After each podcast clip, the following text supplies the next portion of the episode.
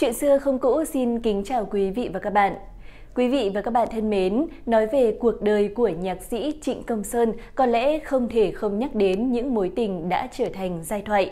Bởi đó không chỉ là những câu chuyện giàu cảm xúc mà còn là nguồn cảm hứng bất tận tạo nên những tuyệt phẩm trong nền âm nhạc Việt Nam. Mối tình nổi tiếng nhất của nhạc sĩ họ Trịnh chắc chắn phải kể đến mối tình với nàng thơ Giao Ánh. Mối tình ấy kéo dài 37 năm với hơn 300 lá thư cùng rất nhiều ca khúc lãng mạn mà Trịnh Công Sơn viết tặng cho người thương. Đến nay, nhiều thập kỷ đã đi qua, nhưng khi đọc lại những lá thư hay là nghe lại những ca khúc ấy, bất kể ai cũng cảm thấy nao lòng.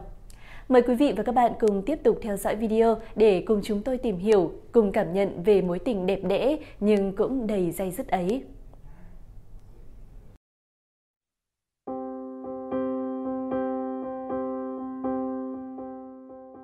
Thưa quý vị và các bạn, Giao Ánh là em gái của Bích Diễm, người mà Trịnh Công Sơn đã từng vương vấn nhưng không thành. Khi chia tay Bích Diễm, Trịnh Công Sơn đã chôn giấu tình cảm của mình qua bài hát nổi tiếng Diễm Xưa. Trịnh Công Sơn từng gặp Giao Ánh trong những lần tới nhà chơi với Bích Diễm và người nhạc sĩ trẻ đã có những giây phút rung động bất chợt với đôi mắt tròn mang nét lung linh nắng thủy tinh vàng của Giao Ánh. Sau này, khi biết Bích Diễm chia tay Trịnh Công Sơn, Giao Ánh đã viết thư an ủi và chia sẻ. Trịnh Công Sơn đã viết thư trả lời và tình cảm bắt đầu nảy sinh.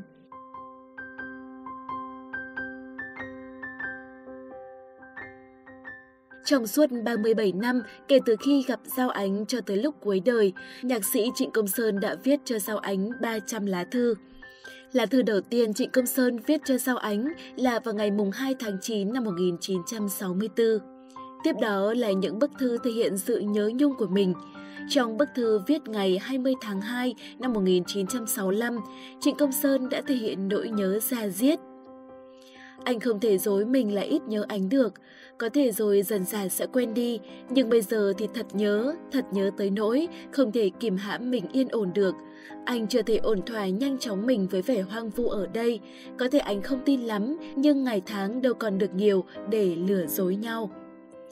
Trong một bức thư khác viết vào ngày 22 tháng 2 năm 1965, nhạc sĩ Trịnh Công Sơn bày tỏ nỗi nhớ với người con gái xứ Huế mộng mơ. Anh đang viết ở bưu điện, Quanh anh Sương không còn nhìn thấy nhau, buổi sáng hoa hồng nở rất tuyệt diệu, anh không còn lời nào để nói bởi vì tất cả đã âm thầm biến mất khỏi anh, anh chỉ còn một ngôn ngữ này để gửi về. Anh còn đó không, nhớ nhung ngút ngàn. Sau nhiều bức thư bí mật viết cho nhau, lời yêu vẫn chưa thành. Cho tới năm 1966, Giao Ánh mới chính thức chấp nhận tình cảm này. Khi đó Giao Ánh là cô nữ sinh Huế 18 tuổi, còn nhạc sĩ Trịnh Công Sơn 25 tuổi, đang dạy học tại thành phố Blau, nay là Bảo Lộc, tỉnh Lâm Đồng. Trong bức thư ngỏ lời ấy thì có đoạn như sau. Giao Ánh, có một điều không nên nói ra mà vẫn phải nói trong lúc uống thật say để có đủ can đảm nghe lời phủ nhận hay cái gật đầu. Anh yêu ánh. Nếu điều đó không làm ánh phiền lòng thì hãy đến bên anh bằng một dáng dấp khác, bằng một thời khắc khác, bằng một vẻ nồng nàn mà anh vẫn hằng mong. Những lá thư tiếp theo lời lẽ trở nên đằm thắm hơn, nó chứa đựng cả những nghĩ suy về tương lai hạnh phúc của cuộc đời và tình yêu đó đã hội tụ những hẹn hò, trông ngóng đợi chờ và cả những ghen tuông. Nhưng rồi do xa cách, niềm tin và hy vọng trở nên mong manh. Tới là thư ngày 25 tháng 3 năm 1967, nhạc sĩ Trịnh Công Sơn đã chủ động chia tay Giao Ánh chỉ sau 5 tháng ông ngỏ lời yêu. Trong lá thư chia tay, nhạc sĩ Trịnh Công Sơn viết rằng một quyết định thật khó khăn và chẳng ai trong cuộc dám dứt khoát với chính mình. Quyết định nào cũng có sự khổ sở của nó. Anh cam đành là kẻ bội bạc để mở cho ánh sự ngặt thở bấy lâu. Trong đó người này hay kẻ kia đã cố gắng đóng tròn vai trò của mình. Anh xin cảm ơn 4 năm dòng dã nâng niu tình yêu đó, cũng xin cảm ơn những buổi đợi chờ thật dịu dàng không bao giờ còn có được. Nói về nguyên nhân hai người chia tay, theo Trịnh Vĩnh Trinh, em gái của nhạc sĩ Trịnh Công Sơn, thì thời điểm đó nhạc sĩ vẫn chưa sẵn sàng cho cuộc sống hôn nhân, còn phía Giao Ánh thì không thể chờ đợi lâu được. Sau khi chia tay, Giao Ánh sang Mỹ và lập gia đình. Dù vậy, họ vẫn giữ liên lạc với nhau. 20 năm xa cách, Giao Ánh về Việt Nam gặp lại người xưa vào năm 1993. Cuộc hội ngộ ấy là cảm hứng cho Trịnh Công Sơn sáng tác bài hát Xin trả nợ người với những ca từ sâu lắng.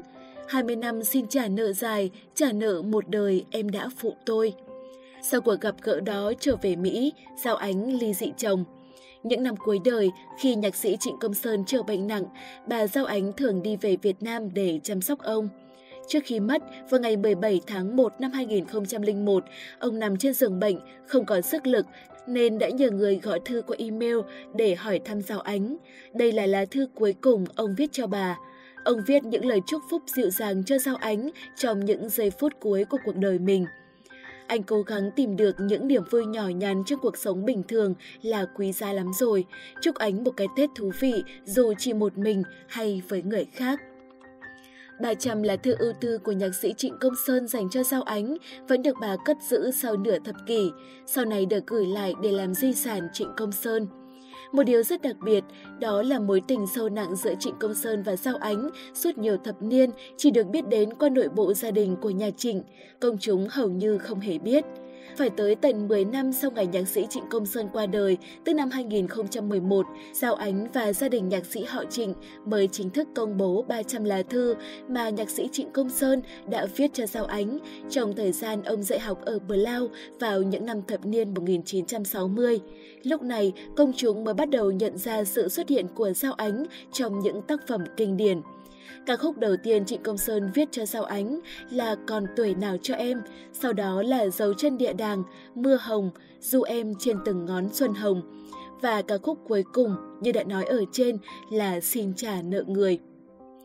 Vâng thưa quý vị và các bạn, có thể thấy rằng nếu như mối tình với Bích Diễm chỉ là thoáng qua thì mối tình với Giao Ánh lại là sâu đậm.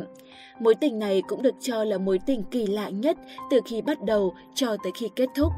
Nhưng có lẽ tình chỉ đẹp khi còn giang dở và chính vì giang dở mà nhạc sĩ mới thương nhớ cả đời. Cảm ơn quý vị và các bạn đã theo dõi video của Chuyện xưa không cũ. Nếu thấy nội dung hay, thú vị và bổ ích, đừng quên dành tặng kênh một lượt đăng ký, like, share video để ủng hộ kênh của chúng mình nhé. Cảm ơn quý vị và các bạn rất nhiều. Xin chào và hẹn gặp lại.